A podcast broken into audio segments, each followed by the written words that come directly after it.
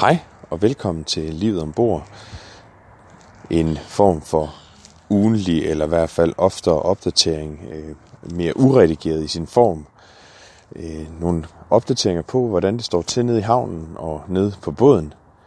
Lige nu der står jeg nede på havnen, og jeg vil lige give et par beskrivende ord på, hvad det er, der foregår hernede lige nu. Det er jo blevet efterår, og temperaturen er også faldet betydeligt. Bådene har fået masterne af. De første både er allerede kommet på land, og havnen begynder at ligge mere øde hen. Jeg kan se, at de fleste har fået taget masterne af. Lige nu der er der ret lavvande, men, øh, men har også fint og roligt. Vinden er, er svag, og det er faktisk ret lækkert hernede, selvom at, at temperaturen har taget det her dyk nedad.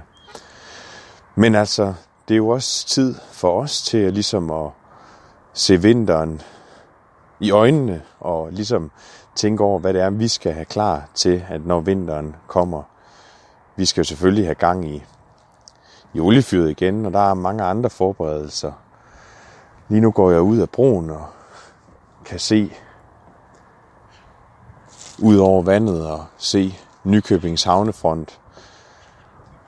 Kan se motorbådene ligger på ræde række herude af.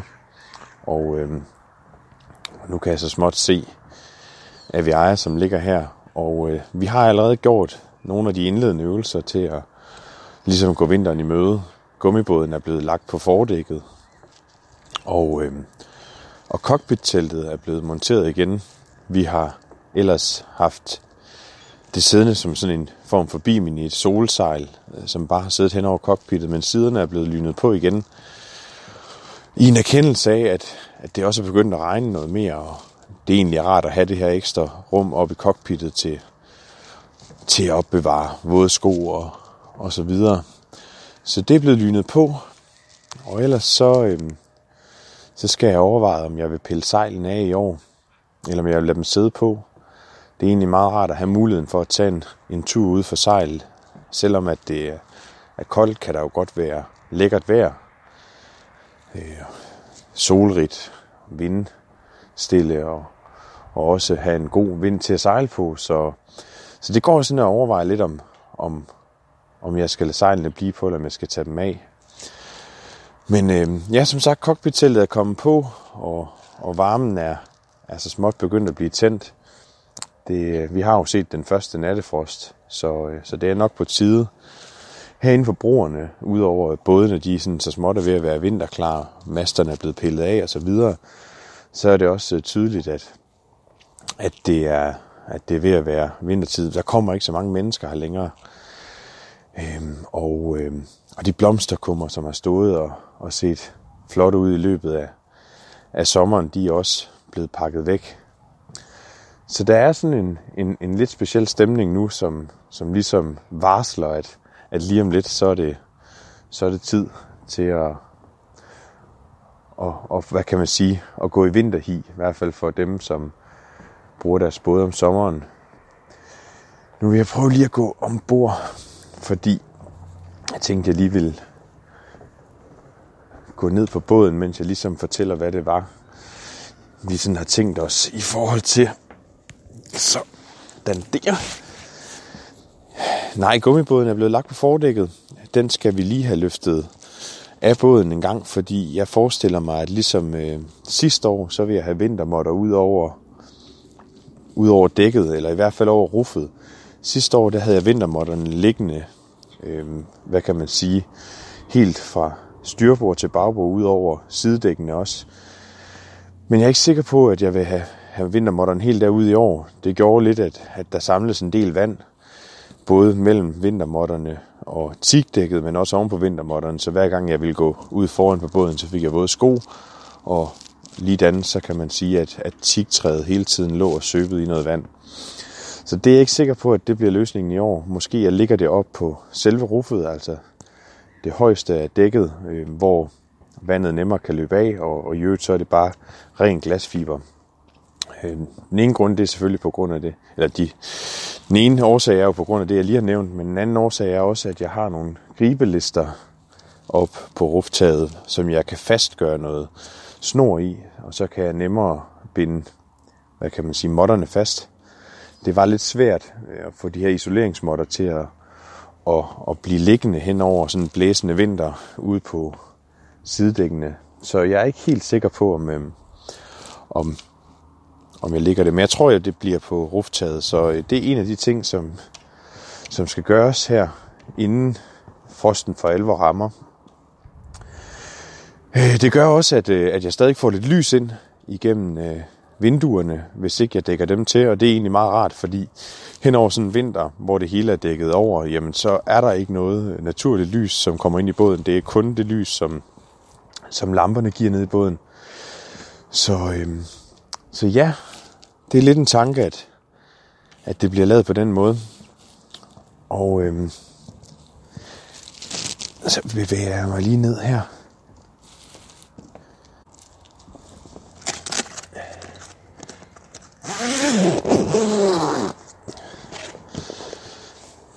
Fordi sidste år, da jeg fik sejlet båden hjem, og det blev efterår, der bestilte jeg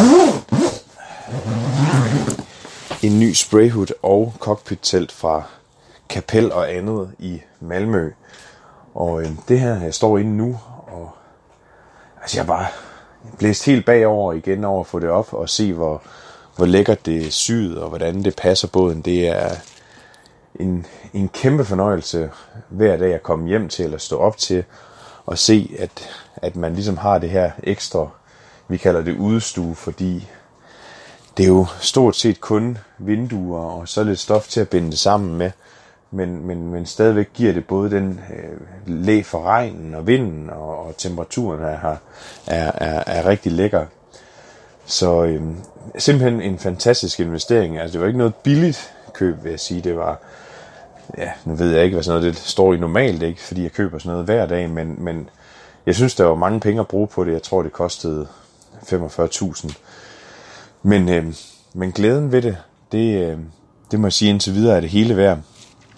Så, øh, så det er også øh, på plads nu, og vi er klar på den front.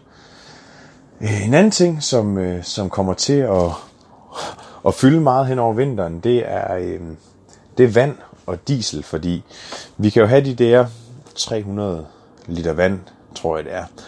Og øh, når vi er tre på båden, jamen så bruger vi også noget vand til at vaske op i, og til at øh, lave mad med, vaske hænder og drikke og så videre, så videre, så videre. Øhm, og det, øhm, det betyder altså noget, fordi når der bliver lukket for vandet her på broerne lige om lidt, jamen øh, så er det noget med, at jeg skal op og samle tre, fire vandslanger op fra klubhuset og få dem, hvad kan man sige, rullet ud og ned og op og tænde for vandet, og så fylde tanken og pakke det hele sammen igen og lukke af derop det er sådan en lidt større manøvre, end, end det er i dag, hvor slangerne bare ligger op på broen, og jeg bare lige kan trille en slange af, og så gå ned og fylde vandtanken op.